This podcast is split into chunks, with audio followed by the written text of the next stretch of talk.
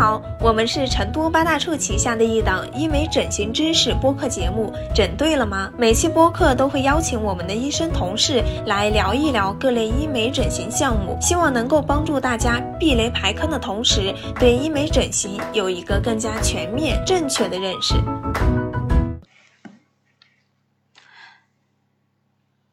那好的，宝子们，那我们今天就进正式进入到我们今天整对了吗的直播的第三百三十三期了。在我旁边入座的是中国医学科学院整形外科医院面颈整形科主任医师，知名的专家，也是咱们成都八大处医疗美容医院整形外科主任医师侯典举侯老师哈。那侯老师跟我们直播间的宝宝们先打个招呼吧。各位朋友，大家晚上好。啊，我看到已经点进来了。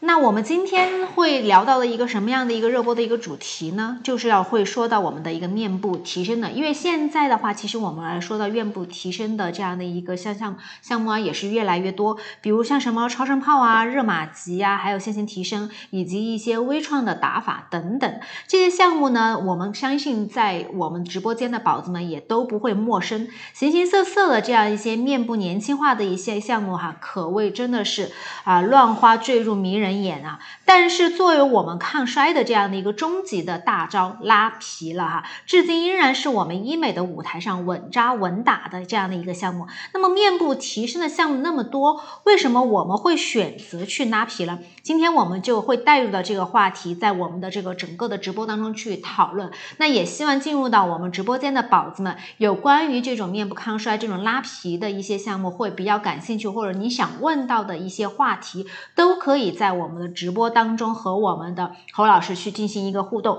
那我们的侯老师的话也会在我们的直播当中去给宝子们去做一个一一的一个解答。另外，宝子们，那我们来到了嗯直播间，我们就先进入我们今天第一个话题吧。我们就请侯老师来帮我们回答一下哈，就是面部拉皮是不是使劲拉面部的一个皮呢？就面部拉皮它到底是什么样的一个手术的方式呢？这个拉皮啊，就是平常老百姓说的一个名称，拉皮儿。啊，像像那个小品讲笑话一样，拉皮拍黄瓜，拍黄瓜，对吧？这个从我们专业的角度来讲，这个这个名称呢，就面部年轻化手术也好，或者是除皱手术也好啊，就是这个从这个我们的专业来讲啊，一般这个拉皮儿这个写病历的话，不叫拉皮啊，叫除皱手术啊，或者哪个部位除皱手术啊，或者面部年轻化手术啊。这个拉皮手术呢，刚才主持人也讲过了，这个面部衰老啊。它是一个复杂的各种各样的因素，所以说到目前为止啊，也没有一个说特别的一个返老还童的一个一些抗衰，嗯，这个效果特别好的，这个很起这个病呃操作起来很容易啊，花钱也少啊，并发症也少啊，效果也持久。到目前为止也没有一个特别好的办法。这个刚才我们主持人也讲了，这个方法还有很多。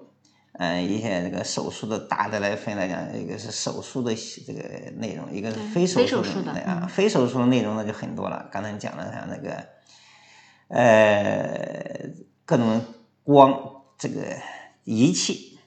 嗯，光电的哎，光电的仪器，像超声炮啊、热玛吉啊等等等等，这是一类的，这光电的。还有一个就是说这个什么这个注射类的，啊，像肉毒素啊。这个还有我们现在一些再生的酸呀，啊，胶原蛋白呀，还有一些再生各种再生的注射，也能起到一部分改善这个脸型和年轻化的目的。但是对于这种岁数特别大的，哎，这个衰老了，皮肤松弛、衰老很严重的、下垂很严重的，如果再采取这种非手术的方法，像光电作用，这个效果相对来讲就比较差一些。嗯。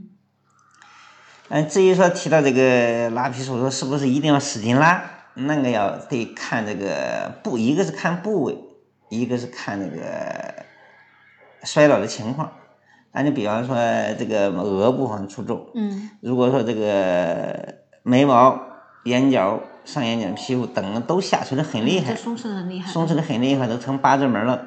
那么做拉皮的话，这个力度要适当的大一点。要把这个眉毛啊、眼角也拉到一个正常的位置。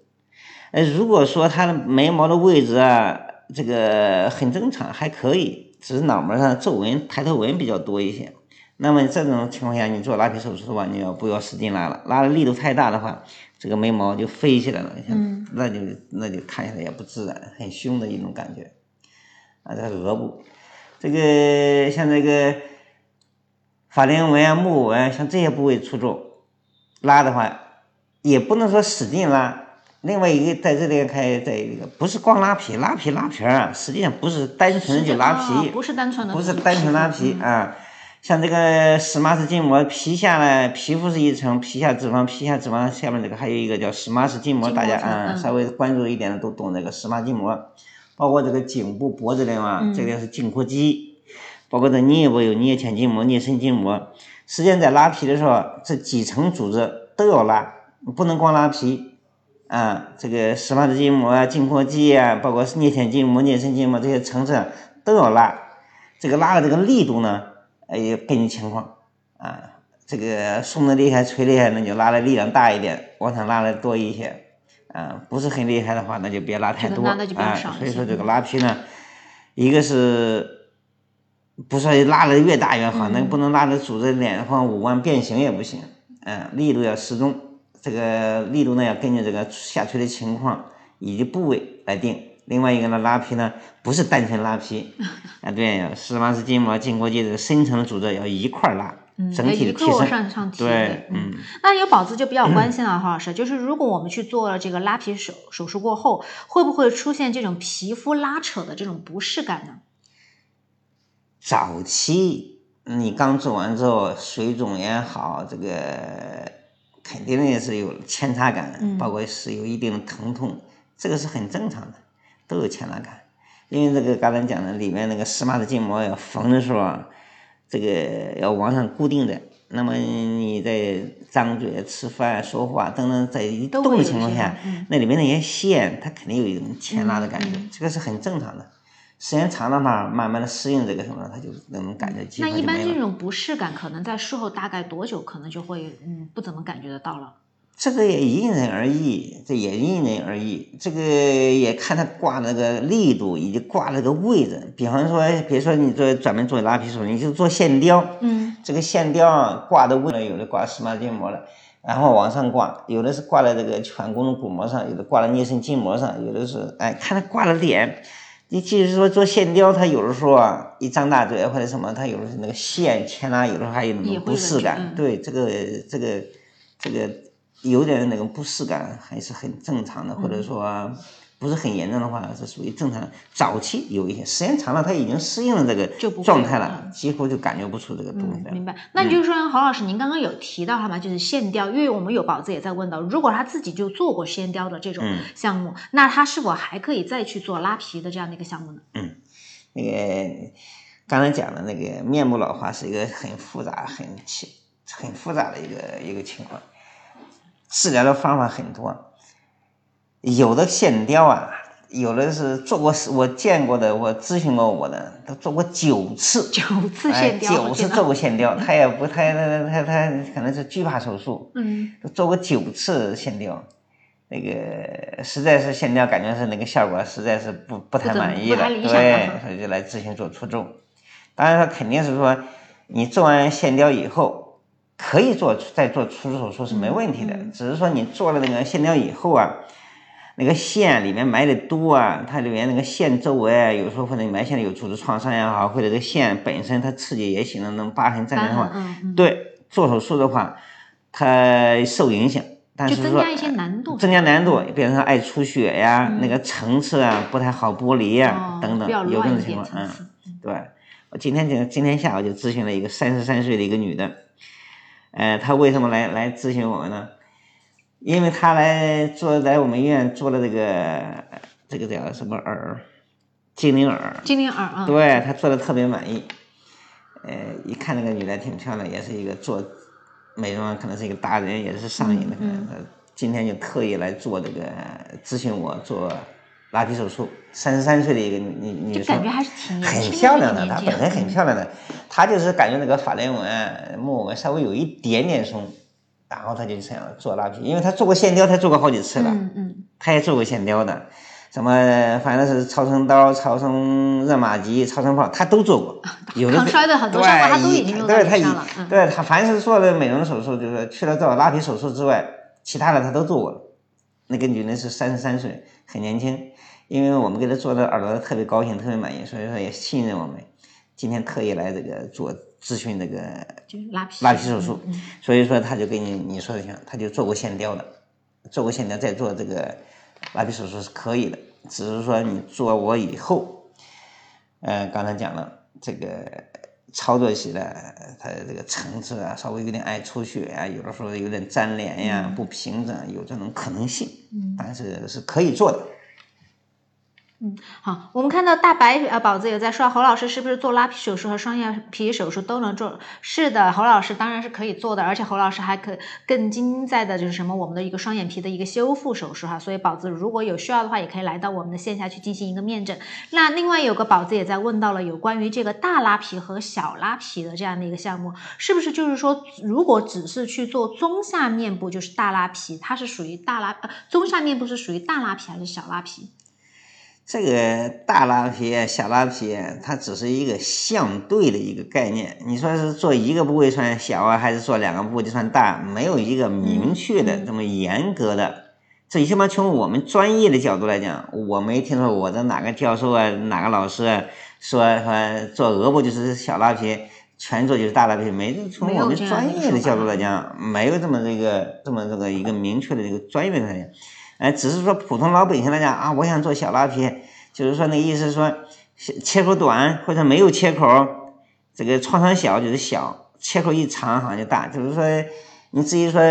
算一个部位算小的，还是说两个部位就算大的，这个我个人感觉哈，嗯，嗯从我们专业的角度，我没见过哪个教授啊、老师啊、大夫啊说说这个什么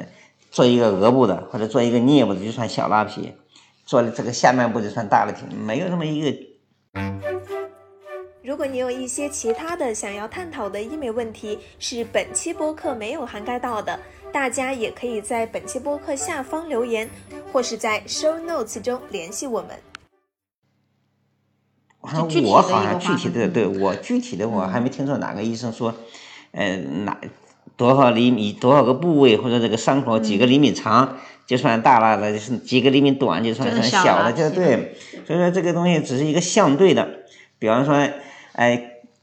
就这个光做一个切口小切口也好，看有有有的人就在做这个颞部的、嗯。小切口也好，或者做悬吊也好啊，好像是所谓的什么小拉皮。他有的人就是说在耳前呀、或者耳后啊做那么几个短的小切口，较短短小哎的切，口，短小的切口也是也归纳成小小切口或者小拉皮，这个反正是相对的概念，嗯。但就像侯老师刚刚说了，如果我们去做拉皮手术，具体要去做几个部位，这个肯定还是会根据我们求美者他自己整个面部的一个松弛的一个情况来定，是吧？对，但是咱们这个全做了的话，像额部、嗯，颞部。啊、面中部、这个下颌缘，包括颈部，到底做几个部位，那就看一个是看他病人的要求，嗯这个每个病人他那个诉求不一样，有的他再老再松再丑，他自我感觉良好，什么都不用做；有的人二十多岁、三十多岁对，，要求很高啊、他要求高，他一看镜子，他拍的照片，他一看显老，他就来做神经，好像不是说神经吧，啊不是叫神经病，反正说那个要求啊，每个人要求不一样。我几个月之前，他做了一个小男孩，才二十五岁，嗯，还很年轻的，二十五岁的一个小男，男孩，他为什么做？他其实这个小男孩，他本身来找我做，不是想做做除皱了，他本身想找我做是做这个，是做这个双眼皮的。双眼皮啊，他做双双双眼皮呢，他为什么为什么最最后他先给他做的这个拉皮呢？他这个发际也特别低，发际发际线特别低，嗯里眉毛特别低，这个三庭五眼，那个脑门特别特别窄特别窄，那不好意思，看打打可以打照片，不不能照片啊。还是不行。他那个发际线特别低，脑门儿啊好几个深的那个褶儿，嗯，同时呢，这个外眼角啊下垂的那种八字门八字对倒三角了，所以说他那个嗯直接做双眼皮儿没法做，做完之后那个眼也还是三角眼，所以说我就给这个小伙子说，你要听我的，相信我的，你先把你的那个面部的轮廓先给弄好，嗯是这个发际线抬高，皱纹减少，是三庭五眼正好。这小伙听我的，一把脑门儿弄高了，哎，感觉很好，那个脸型啊、气质一下就不一样。哎，最后呢，那个又给他垫了鼻子，用了内内脏骨做了鼻子。到现在那个，我说那个双眼皮做不做怎么回事？你的轮廓做的很很漂亮，哎，对，那个鼻梁垫高了。到目前那个双眼皮还没做，其实那个但是他的脸型已经改变了很大很大。所以这个做哪个地方呢？这个一个是看那个每个病人的具体情况，对对吧？你看刚才讲的那二十五岁的小孩，他就是很脑门很窄，他其他地方都挺好。其他地方都没做，嗯，他就是这个发际线低，脑门这个窄，不符合身体五眼嗯，抬头纹好几道特别深，所以他就光做了一个额部，就达到一个很好的效果。对，所以其实我觉得哈，就是我们有的时候，比如在做这个拉皮的手术的时候，不一定就是说会根据年龄去做一个判定，跟年龄没关系，还是看皮肤的一些整体的一个松弛，对，皮肤啊、筋膜啊等等这样的一个松弛一个是就看的跟年龄没关系，二十多岁、三十多岁、这个四十多岁、五十多岁、七十多岁都有做的，嗯，这个你感觉影响形象了，你有钱有时间那就做，嗯，你自我感觉良好就不用做。不耽误吃，不耽误喝的。嗯，对，嗯，所以我看到宝子刚刚有在问的哈，是不是可以只做额部和颞部的一个除皱术？其实刚刚侯老师大概也跟我们去讲了，都是可以根据我们每个部位。对每个部位啊，如果说两边法令纹、其下面部分皮肤不松，就像刚才讲的小男孩的发际线很低，眼角下垂成三角，那么就光做额部和颞部，把上面部分改善就可以了。对，哎，说到这个，行了我就想到我一个老病号。这个那得是二十多年以前，这光给他做了额部和颞部。这个做完以后呢，这个眼咱刚开始的时候啊，这额部皱纹特别多，眼角底下看的还可以。结果做完以后呢，上面部分做漂亮了，年轻的上面部分底下又显显老了。后来过了好多年以后，都做了是吧？哎，又把下面又又又做了，又把两边儿脖子又给做了一次。那那个病例，他做完以后呢，他的朋友。嗯，也找我做，那个做呢是为了这个做宣传，还给他免费做的。那个那个人很多年以前，不知道现在哪个平台上肯定还那个那个还能够看得到，那看到那个人的视频，嗯，就说明效果很好，肯定是满意。如果说不满意的话，朋友就不会找我来做对对对，嗯。那也宝子也在问到侯老师一个问题啊，就是如果嗯这个拉皮的手术，它大概能够维持多久的一个效果呢？这个拉皮手术维持多久呢？这个。呃，我每个大夫回答这个问题啊，回答的是不一样的。嗯。有的大夫我听说的，我也知道是哪些大夫。那有些大夫说我保你二十年，我保你四十年，有这么说的。嗯。这青春常驻了。对，他是有这么说的，嗯。但是呢，我每病人问我的时候这个问题，我有时候你让我保持多少年，这个我都嗯很难回答给一个病人一个具体的一个一个年段，你这个时间段或者多少年。这个不好回答，呃，我我我做的病人，我从来你不知道谁你怎么问的，我从来不回答一定要保持多少年，这个话没法说，因为保持这个时间的长短跟很多因素有关系。嗯，比方说你做完手术以后，你突然有的人他减肥的。对对对，他突然减肥，一体重一瘦，那个脸就垮了。对，那个那那那你你怎么办？这个东西你不能说我做的不好，你他他减肥了，这是一个因素，很这经常见的。还有一些因素呢，比方说做完手术以后啊，本来好好的，家庭出现了变故，老人去世了、生病了，或者离婚了，或者出现其他的打击，那个女的，嗯，这个心情变化是很大的。一受很打击，那个几个月之内，那个脸就就就就松的很厉害，垮的很厉害，啊，就跟心情其实也啊，心情，包括你看有没有疾病，嗯，嗯，你别你你弄完之后得了疾病的消瘦了，或者你护理的不好，天天风吹日晒，睡眠不好等等，那这个肯定要维持的时间要短一些。那你把这个做完手术以后，那个保养的好，平常的生活护理啊，皮肤护理啊。心情啊、睡眠、营养等等，你把这个弄得好的话，一般来讲，你一辈子做这么一次也行。但是呢，还是刚才又回到原点了，就还是看这个除皱手术只能改善，你不能说做完之后始终保持在十八，对，始终都会衰老。对，你不能说始始终那么紧。哎，有的病人他有钱有时间，稍微松一点他就做。我的病人里面做拉皮手术做过多少次，他也不知道，我也不记得了，都最少得三五次以三次五次以上了。过个三五年就来做，过也也有说做完之后一辈子不做的也有，这个你很难说。有人要求高，有时间有有钱，三五年做一次的也有，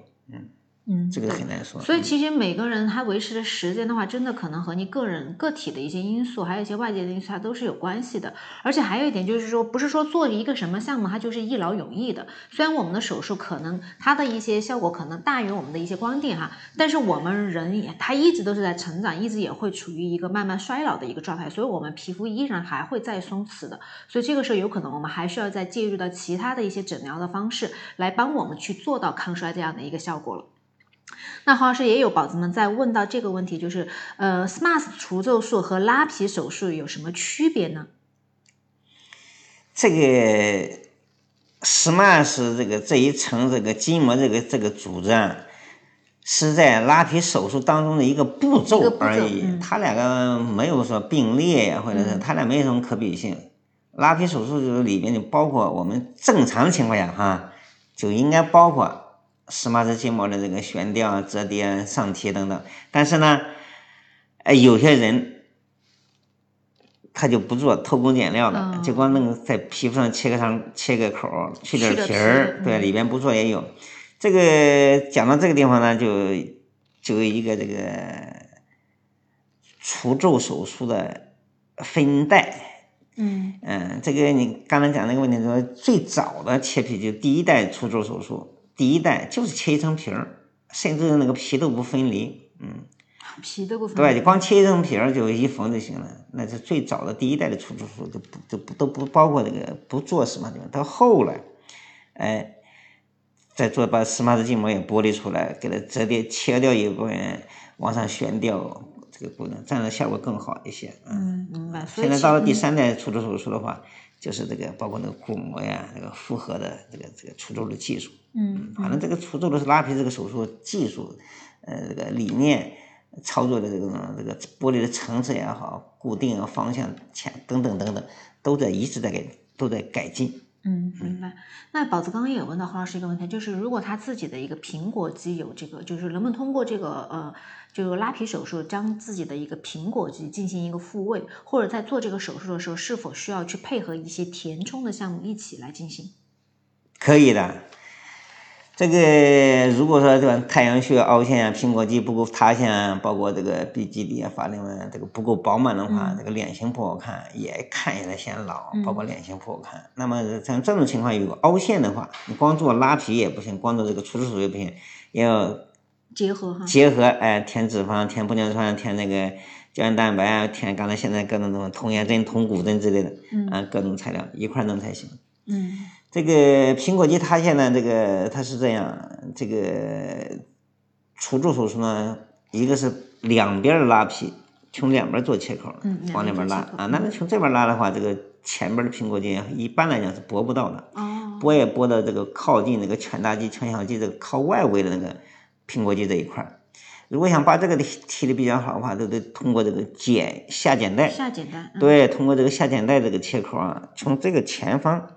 往下剥的啊，往下剥离，从这个地方往往上往上固定，啊，这个这个正上方的这个，对对，这个可以把这个苹果肌啊往上提一下，没问题。嗯，步骤啊稍微要多一点。对，嗯，好的。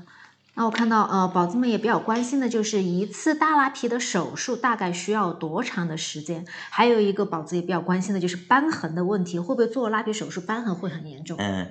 这个拉皮的。这个刚才这个几个部位就不说，就全颜面拉皮吧。嗯，这个每个大夫的这个经验不一样，比如一个新大夫可能要做的时间长一点，老大夫熟练的这个过程熟练的哎快一点啊。包括这个助手配合的好不好，麻醉配合的好不好，这个也得有一个团队的。这个除皱手术是一个大手术，你靠单纯靠一个人不行。所以说得靠一个团队，得有好的麻醉大夫、好的护士、好的助手，那么这个手术呢才顺利进行，那么时间就是短一些。做一个全颜面的手术的话，快的话也得快的话，我这属于快手，也得五个小时左右，四个多小时啊。有的那个不说谁了哈，反正有的能做一天的，甚至都做到晚上的，从早晨开始做拉皮，都做到晚上的也有，对，做到晚上的也有。这个不能以快慢来确定它的好坏，一定要保证它的效果。有些人他特别快，粗糙乱造，弄了两下就好像就完了，那个不行，这个必须得仔仔细细的弄，就是慢工出细活。你不能为了贪快，啊，那不行，得保证手术效果的前提下，尽量的快。嗯嗯，明白。那有关于疤痕的问题呢？关于疤痕的问题呢？这个，嗯，哪些部位采取了哪些切口？比方说，我们现在做这个额部的额部的这个除皱，嗯，原先的呢都是从这边切到这边一个大的一个冠状切口，哎，这是那是以前的，对，那是冠状切口。现在呢，我们这个都是这个小切口啊，小切口，这个没有这个冠状切口了，嗯，这是一个。对于这种发际线位置偏窄的、低的，我们就这种小切口往上拉就行了。就做到发际里面了，对，在发际里面，外边没有任何的，对外边没有任何的那个看不见的刀口的。但是有一个额部来讲，有一个情况，如果说他发际线发际线已经很很靠后了，已经很靠很靠顶上去了，这个脑门这个宽度啊，已经明显的这个三等份已经太长了。那么在做这个额部除皱的情况下，我们有时候就得需要这个发际圆的切口，使这个通过切口把下面的这块皮降低了以后呢，使这个发际线往下移，使发际线往下移，然后呢，使这个上庭、中庭、下庭这个比例合适。这个时候呢，这个发际边缘有一个有一个刀口的问题，这个刀口问题疤痕来讲，一般来讲不明显，它所以但是有一个什么毛病呢？你看咱们正常的这个，我的头发秃了那不算了。看 那个，看你们那这个发际边缘其实个毛毛绒，就是发际边缘，有一些那种小的，小的对对对，细的那种绒，呃，感觉很很自然的一个。如果采取这个发际缘切口的话，这个发际缘就切完以后呢，愈合反应，疤痕不是很明显，只是说看那个发际这个边缘，就像戴了个假发一样，就很整齐，就很整齐，就没有很整齐，没那种小绒毛那种，哎，对对，感觉好像戴个假发似的。所以这个是额部的这个切口的情况，啊，颞部的这个情况呢，颞部的这个情况呢又分两种，嗯，啊，一个是在头发里边，头发一个头发里面在做切口，正常情况下不出现这个毛囊坏死，不出现皮肤坏死，这个切口啊是不明显的，看不出来的，嗯，嗯，这个颞部的切口呢，还有一个在发际线边缘的，嗯，也是在那个发际线的这个边缘，这个一个是这两有两种两种两种原因。一个是主要是担心啊，你要在这个发头发里面做切口啊，往上拉的话，切口是不明显了，但是呢，这个鬓角就跟着往上跑了，哎，跟着往上跑了。对，整个面哎，我有刚才讲的，我有好几个病人，他做过好多次，那个鬓角拉的都最后都拉到上面去了，每次往上拉一两个厘米，拉两拉那个鬓角都跑上面去了，那这个地方就没有鬓角了。对，留白也。那么呢，哎，他就做植发，嗯，把这个鬓角植出来。哎，后来那个他费花钱花钱植的话，那个你再去掉也不合适了，那就在为了防止这个鬓角往上走，那就这个发际切边缘在这边做切口，就是这个颞部有两种切口，嗯，哎，颞部里有两种切口。这个面中部呢，这个一块呢，我们都是在这个看到这个这个顺着这个边缘这个。耳轮的这个边缘，对这个切口一般来讲也不明显。他们那个有的人呢，这个切口是在前面做切口，这个切口哎在耳屏，在这个耳屏的前面做，这个有时候能看出来。说我们现在我做的都是在这个，就是耳耳边缘内侧这个对，在这个凸起这个边缘，这个疤痕不明显的。但是做这个切口的话，一定要注意什么问题呢？在这个做切口的这个剥这个皮的时候，一定要小心。他们有的人不小心，那个没经验的话，做这个切口很容易把这个耳屏这个软骨干掉。哦。切掉这个软骨了，那个那个耳屏这个这个这个这个凸起就没了，就不好看了。呃，这个是这个。如果你有一些其他的想要探讨的医美问题，是本期播客没有涵盖到的，大家也可以在本期播客下方留言，或是在 show notes 中联系我们。面中部甲部这个切口的位置，那么这个下颌缘这个切口呢，就紧挨着这个耳垂啊和这个面相交的地方，这个切口疤痕几乎是看不出来的。因为耳垂内侧了嘛，就是在对这个耳垂和脸交界的地方，这个切口这个疤痕不明显。然后就是颈部出皱，颈部出皱的话，这个这个往后走，这个颈部啊，虽然说在耳朵后边，有的时候女的长头发把它盖着，其实这个耳后这个地方是容易长疤痕的地方。就相对而言相对来讲啊就是说有的人爱长疤痕，有的人不爱长疤痕。哎，这个同一个人身体的不同部位，有的部位爱长疤痕，有的部位不爱长疤痕。就这个耳后就这一块儿，嗯哎，就这一块儿是容易长疤痕的一个位置，所以这个地方一定要小心。然后呢，往后走，有的是顺着这个发际线往下拐弯的，嗯有的是有的是进去的，啊嗯嗯，这个这个颈部出皱是这个，啊，反正什么咱这今天讲的很详细。额部的刀口在哪儿？对颞部在哪耳现在哎，颈部在哪特别详哎细嗯好就说这个就是这个耳后这个地方，哎，有时候有那个疤痕增生，这个出现增生的话，就可以打了这个疤痕药啊，或者激光的这个干预啊等等。对，那其实相对而言，这几个切口的话，只有这个耳后的这个位置相对哈，就是可能会比较容易留疤一点。嗯但是，一般像女同志的话，就是留了这个长发的话，哎，相只要是对只要是长发，只要不把头发盘下来，对那么这个除皱手术不用担心。嗯，啊，如果说你要是平常喜欢把这个头发盘下来的话，这个耳后有可能有那种留痕迹的可能性。对。但其他位置的话，大家还是会比较，放放心大胆的弄没问题的。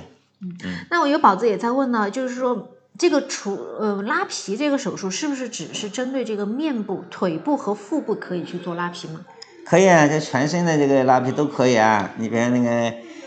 腹壁整形，嗯啊，有的人这个尤其是生完好几个孩子以后，或者是怀孕的那个那个孩子特别大，双胞胎，那个皮肤很松弛，包括那个腹直肌啊都裂开了，那么就可以去我那我我的最最高记录，腹壁整形，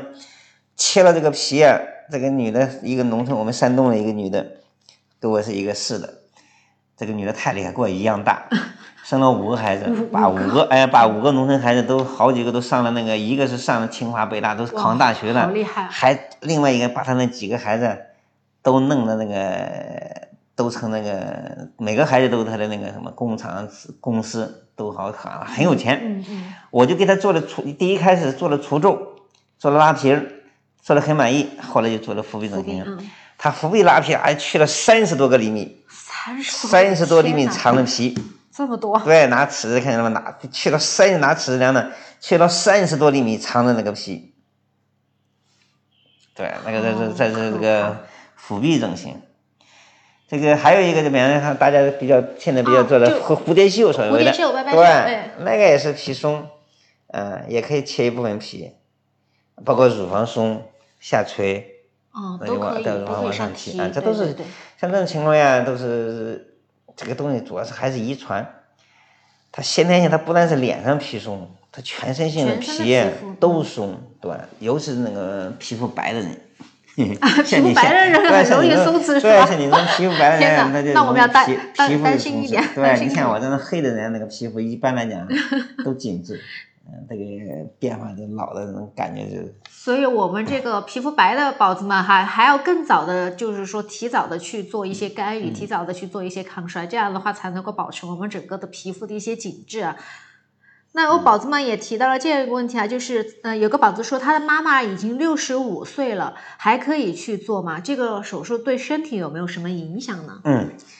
嗯，这个刚才讲了，除皱手术的这个年龄没关系，二十多岁、三十多岁、四十多岁、七十多岁都有。这个好多年以前，嗯、我在北京我们整形医院那个是看门诊的时候，那个看门诊是在二楼，挂号是在一楼。挂号人给我打电话，侯大夫啊，底下有一个挂您号的，那个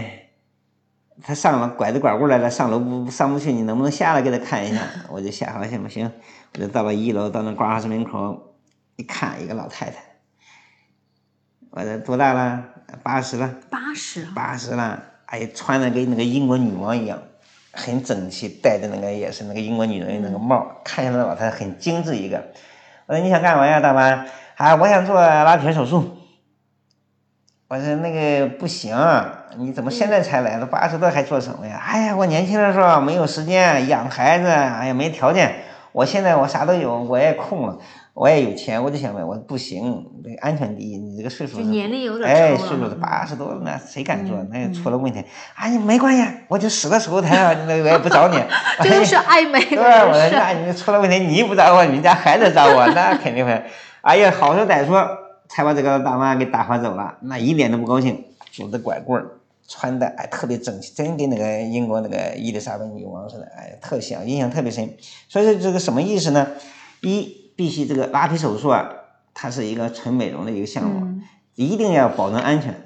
呃，高血压啊、心脏病啊、糖尿病啊等等，如果说你没控制好的情况下，那个不能是手术对对对，不能手术的。只是他有些人有一定高血压也好，或者是糖尿病也好，只要控制好了，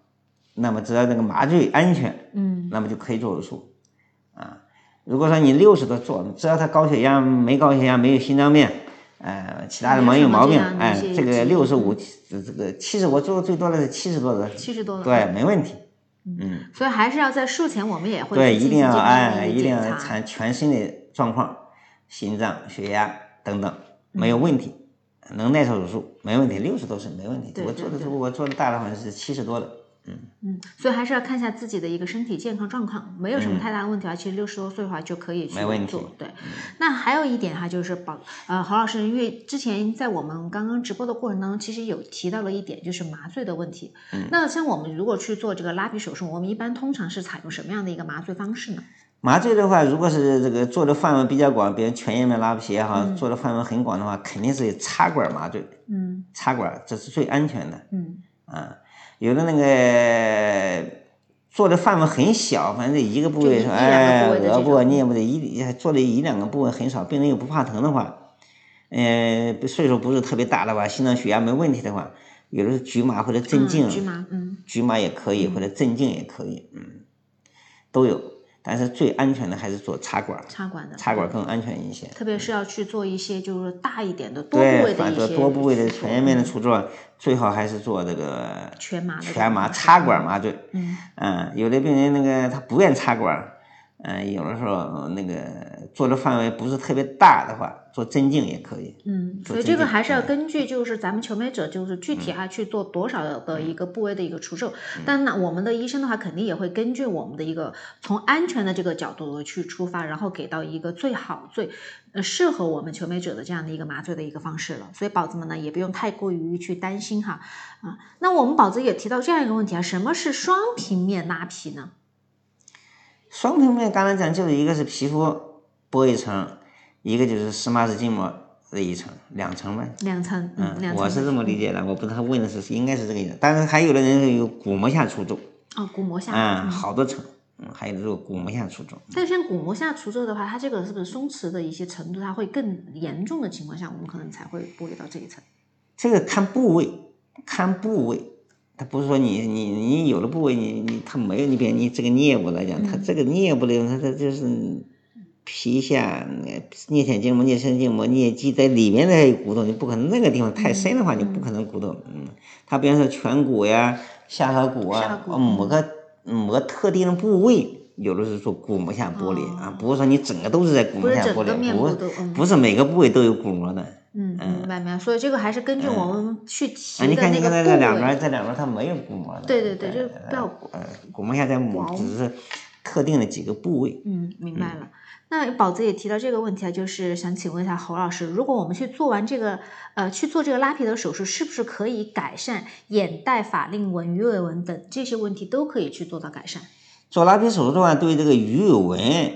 是肯定有改善，嗯但是对眼袋来讲是两码事。眼袋要对眼袋要单单纯做眼袋，嗯你不能说我做拉皮了，眼袋就好了，不会。呃眼袋是单独单独做，鱼尾纹肯定是要改变的、改善的。嗯，那像那个法令纹的改善呢？法令纹肯定也改善，你你坐的位置到的话，那个法令纹把皮拉上去以后，把湿毛巾拉，那个法令纹肯定会变浅。但是呢，那个法令纹你怎么拉都不可能拉平。嗯这个做拉皮手术啊，这个病人满意度啊最差的就是这个法令纹这一块啊，额部啊、太阳穴啊那个像这些部位除皱的效果啊，包括脖子都还可以。我在做我的感觉哈，我的经验啊，病人满最不满意的就是这个法令纹。法令纹。对他总是希望这个做完之后法令纹就没了，变平了，不可能，怎么拉都拉不平。为什么呀？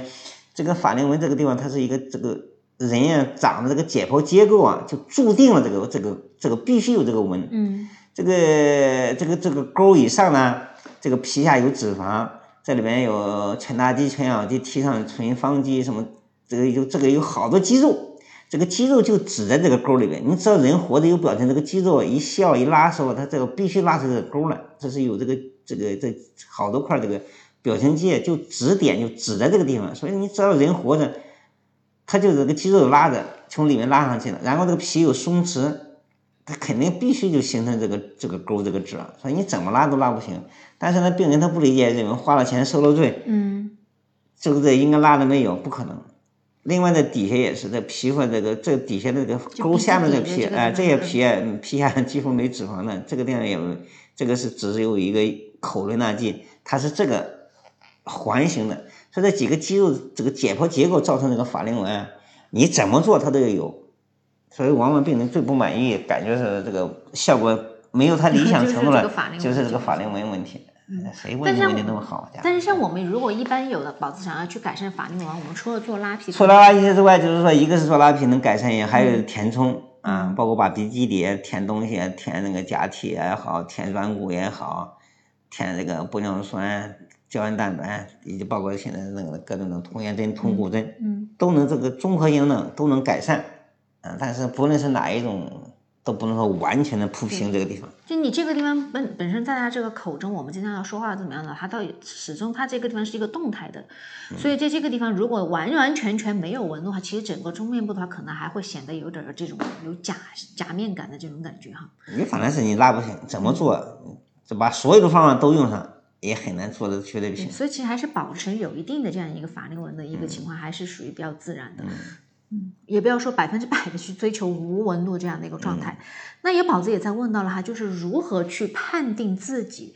什么样的一个衰老程度了，就需要去做拉皮了呢？这就是个人的心态。你看今天这孩子话又说过了，什么时候需要做拉皮？这个你自己个定。你看刚才来今刚才今天下午看一位一个三十三岁的一个女的。三十三岁的女的，她就认为这个法令纹稍微深一点，她就要做这个，要求我做这个拉皮。然后呢，包括这个切口的位置怎么设计，她自己都已经想好了。她为什么刚三十三岁为什么要做拉皮呢？她做过线雕的，热玛吉、超声刀、超声炮都做过好几次了。每一个项目一出来，她都都要做，都尝试。她只感觉那几个效果已经，那那几种方法已经不能不能让他满意了啊。他就来，就来做这个，要求做拉皮手术来了。呃，他为什么那么相信我们呢？哎，就是前一段时间我们给他做了那个、那个、那个精灵耳，精灵耳啊，他认为特别好，特别满意，他信任我们。结果就今天不知约到哪一天去了，一起做手。对，所以其实真的这衰老程度还是还看自己。对，这个什么时候做到什么程度，完全看你自己个定。嗯，就是说你自己感觉老了，那么你要想改善。先有的人害怕手术，那么先做一些非手术类的，刚才讲光电啊、线雕，先试试。那些东西实在是满足不了你了，达不到你的要求了。再通过这种手术的方式，对对对。但确确实实，就像我们刚刚一直说的，就是抗衰这件事情啊，确确实实还是尽早的一个干预的话，其实是可以延长我们的这个年轻的这样的一个状态的。如果就是说，像刚刚侯老师也谈到了嘛，就是有这样的一个八十多岁的阿姨也想要去做这个拉皮手术，以前的话自己也没有干预，有可能比如说在真的就是说年纪越大，你要再去做这个拉皮，你去的皮肤不仅仅更多，你的恢复的一个周期。也会更长，同时的话，它的一个就是安全性相对而言也会低于这个年轻的一些人群。但岁数越大，肯定是那个那个安全就相对来讲就就风险大一点。风险大一些。一般我们在做之前，肯定要严格的查体，确认它没有问题的话，安全的话我们再做。嗯。啊，有问题的话，那个不要冒风险。对对对。那有宝子也在问到黄老师，就是像我们如果去做那个拉皮手术，戴的这个面罩和一般我们去做面部吸脂的手术戴的面罩是不是同一种？可以是一种一种手术，对，一种一种一个一个东西。就是说戴面罩的话，呃，一个早期别人压迫就限制他嘴活动啊，省得那个出血，这是一个。第二个呢，就是拆完线以后在愈合过程中戴上的面罩的话，能。压迫这个疤痕啊，预防的疤痕过度的增生啊，软化这个疤痕啊，促进这个愈合。还有一个就是说，这个戴上面罩以后，限制他的嘴张大，哦，不让张大嘴。因为什么？我们那个刚才讲的哎，我们那个里边那个缝了好多线，在那个十八字筋膜啊，给它往上固定悬吊，缝了好多线里面。你老天天使劲张大嘴的话，就我们把缝的供应就就就拉松了，嗯，拉脱了。说这影这个皮肤就松弛下垂的就就就快一些，就影响效果，影响这个维持的时间。而且前期呢，像一些面部的一些表情，我们可能也要注意的，就不能大笑啊，或者说是这样的一个过度的去做一个面部的一个表情，也可能会影响到，是吧？可以是会有有有有影响。所以其实通过这种戴面罩的一种方式，也是预防我们有这样的一些大的一些面部的一个表情。嗯，那我我们宝子也在问到这样一个问题，就是有宝子在问到这个线雕，就是如他在问他自己可不可以，就是可不可以去每年做一次线雕，会不会有很严重的一个瘢痕呢？我所接触到的病人来找我咨询的，他告诉我他做我我所知道的做过九次的线雕，嗯，九次对，九刚刚对说了，那个线雕呢，它本身啊也是一种创伤。这个你不这个人的水平啊，他再高，创伤再小，也有一定的创伤。所以说这个线雕这个东西怎么讲呢？嗯、你愿意尝试就尝试，反正是它肯定是有一定的创伤。至于说你做几次，你多长时间做一次，这个嗯没法跟你说这个就一定是多长时间做一次。这个我看，反正你做的次数多，就创伤多，这是肯定的。但是像如果拉皮的手术，比如然后是在您的临床上面有没有遇到最多的，比如说一个人他是做过多少次的一个拉皮呢？我都不记得，我有好几个病号，呃，有一个是南京的，最早的时候我是二十三岁给他做，这个人23岁就开始对做二十三岁开始做拉皮，他做过多少次他也记不住了，我也记不住了。总好像刚才讲了，一开始刚才曾经讲过，那个拉拉的那个皮啊，他那个它是一种先天性的，先天性的这种皮肤松弛症，嗯对。最后拉了拉了多少次？拉了他那个鬓角都拉到脑门上去了，没了这一块儿，这一这一片都没头发了，都使劲都拉上去了。最后他就种植头发，种出鬓角儿来。说他拉几次他也记不住，我也记不住。嗯，嗯，完了做两三次的，呃，那也很多，也很多啊。一辈子不做也行，做一次也行，反正这个这个真是这个完全看心态，看个人。就是两次，比如说拉皮之间有没有一个固定的，比如说一个时间，就必须要间隔多久才可以去做第二次？还是说就具体就根据他下一次的那个皮肤的一个松弛的一个程度，我们就可以去做了？那个从疤痕愈合操作来讲，肯定至少要半年以上。半年以上至少半年，因为今天做完之后，明天不管再做，那里面都是水肿，里面组织都是充血，那肯定是不行的。至少至少也得半年以上，但是一般都过个几年。一般来讲，就从理论上，从把这个组织持一段哎愈合的时间来讲，半年可以，但是从实际上怎么得过个几年？嗯，因为效果的话还是在那个地方嘛，所以也没有那么快就没有。嗯嗯嗯。那有个宝子问到这个问题，呃，是今天第一个宝子问的，就是有关于这个拉皮在做的时候需不需要去剃头？会不会就是说，因为我们刚刚也谈到嘛，比如说有很多是在头发里面或者发际的这个位置，需不需要做到剃头？嗯不用剃头，嗯，不用剃头，因为我我哎嗯，我们的那个包括头发手术室也包括头发一起消毒，嗯，一起一起消毒消毒，所以你头发就不用剃，嗯，不用说完做完手术时候剃了头发成秃子了，不用。那一般做完这个手术过后，它的一个就是说，需不需要去拆线？然后多久可以沾水呢？呃，拆线肯定要拆线，只要做拉皮手术有切口的话，一般要缝要拆线。拆线的话，一般来讲一一星期到十天左右就可以把线，啊一一星期到十天左右可以拆线。拆完线过个一两天就可以洗澡，但是洗有有有一点，这个你不能洗澡洗脸的话，尤其是洗头的话，你不能这个拆完线以后过个一两天可以洗头，但是呢，你不能长时间的泡。啊、不要。不要时间长时间泡，把那个刀口泡胖了，它容易可能有可能痕迹啊，包括头发啊、毛囊啊，有可能这种伤害，嗯，掉头发这个、嗯不能长时间泡，这是一个。明白。第二个呢，就是说有这么一部分人洁癖，哎，一天两天不洗头啊，就那他难受没法，那没嗯法活，没法睡了。那么这种情况下，这个我们大夫洗这个洗头的那里面放上消毒剂、消毒液。嗯，咱们洗完之后赶快吹干，咱们不拆线也可以洗，但是要花钱的哦，啊。嗯，那个有的人他就有洁癖，不洗两天三天不洗头不洗脸的话，他受不了。那么我们医生我们护士来给洗。啊，一个是洗的水里面加上那个消毒的消毒的东西，然后呢洗完之后赶快吹干，然后再消毒，然后再包上。水吗？啊？能用洗发水吗？那个洗发水你整你反正你你你怎么讲呢？最好你别那么多，你只是说跟稍微干燥一些就行了，别那个长时我刚才讲的别长时间泡，一泡的话就很容易出问题。明白明白，所以其实还是虽然就是说，呃，不去剃头，但是还是得坚持，就是说术后的那个恢复的一个时间，可能还是需要大家去坚持的，不要随意的去弄弄到这个水啦这些，嗯。嗯，有宝子也在问的哈，咱们现在呃医院这个双十一有没有活动哈？宝子们就是有关于任何关于活动的，还有就是想要来现场面诊我们侯老师的，可以去关注一下我们的一个公众号，然后去和我们的一个客服啊去进行一个联系就可以了哈。像我们这段时间的话，也是有一些活动的啊，可以具体的去和我们的客服人员去联系。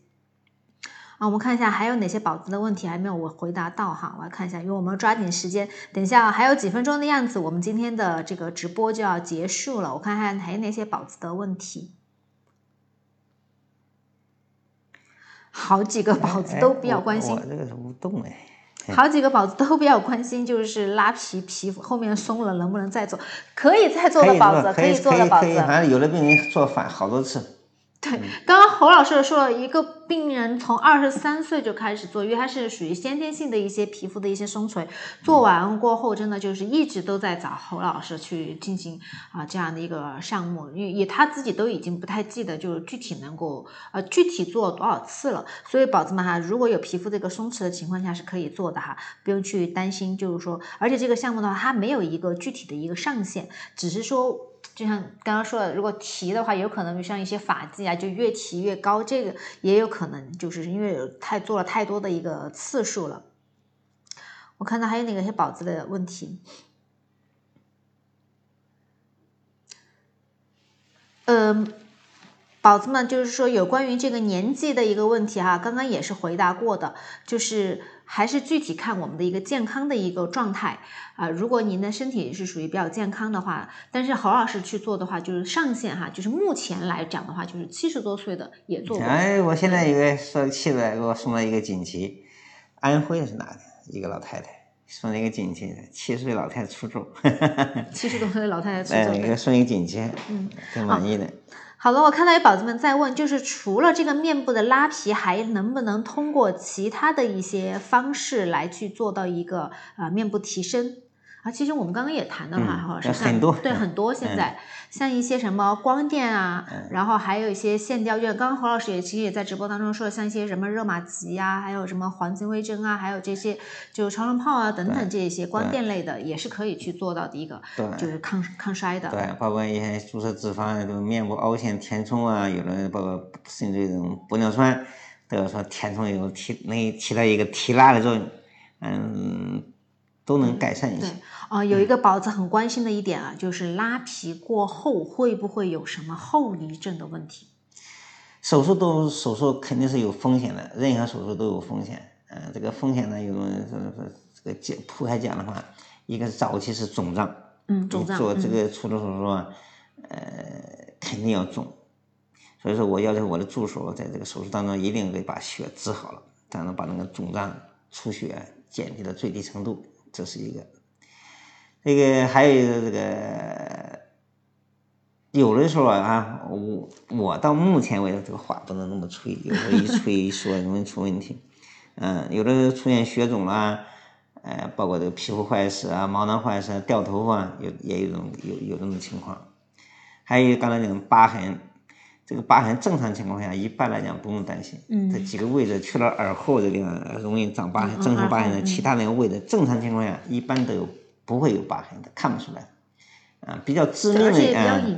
对吧？比较致命的，如果说非要有比较担容这个比较担心的就是伤神经。这个大家都知道，这个面还有多长时间？还有五分钟样子。这个面部神经啊，这个从这个地方发出来以后分成了五支。有这个颈支、下颌缘支、甲支、犬支、颞支，这个像一般在底下的这四肢啊，很少发生伤害。嗯，只是说有点末梢神经伤一伤的话，它周围上下前后有有带伤，都通过去了，没问题。就是比较这个颞部，哎，颞部的支配这个额肌的这个颞神经要伤的话，有时候啊，它这个一侧眉毛不能动，或者是动度减轻，或者动度已经弱了，一个眉毛高，一个眉毛低，这个是比较麻烦的。一旦这个伤了神经的话，嗯，确确实实神经确确实实伤的话，这个这个这个这个比较影响这个这个效果。看起来一个眉毛一个高一个低，一个能动一个或者不能动或者动作差，嗯，这个比较不好。呃，其他的基本上就没什么问题。嗯，但是像侯老师您刚刚说到的那个问题，如果真的是在临床上，比如说其他的人做到这个伤那个神经的话，它有一个是牵拉伤，比方说我们在手术当中牵拉伤，那么是不是很厉害的话，嗯，这个随着时间长，半年左右基本上都能恢复，哦半年左右都能恢复。如果说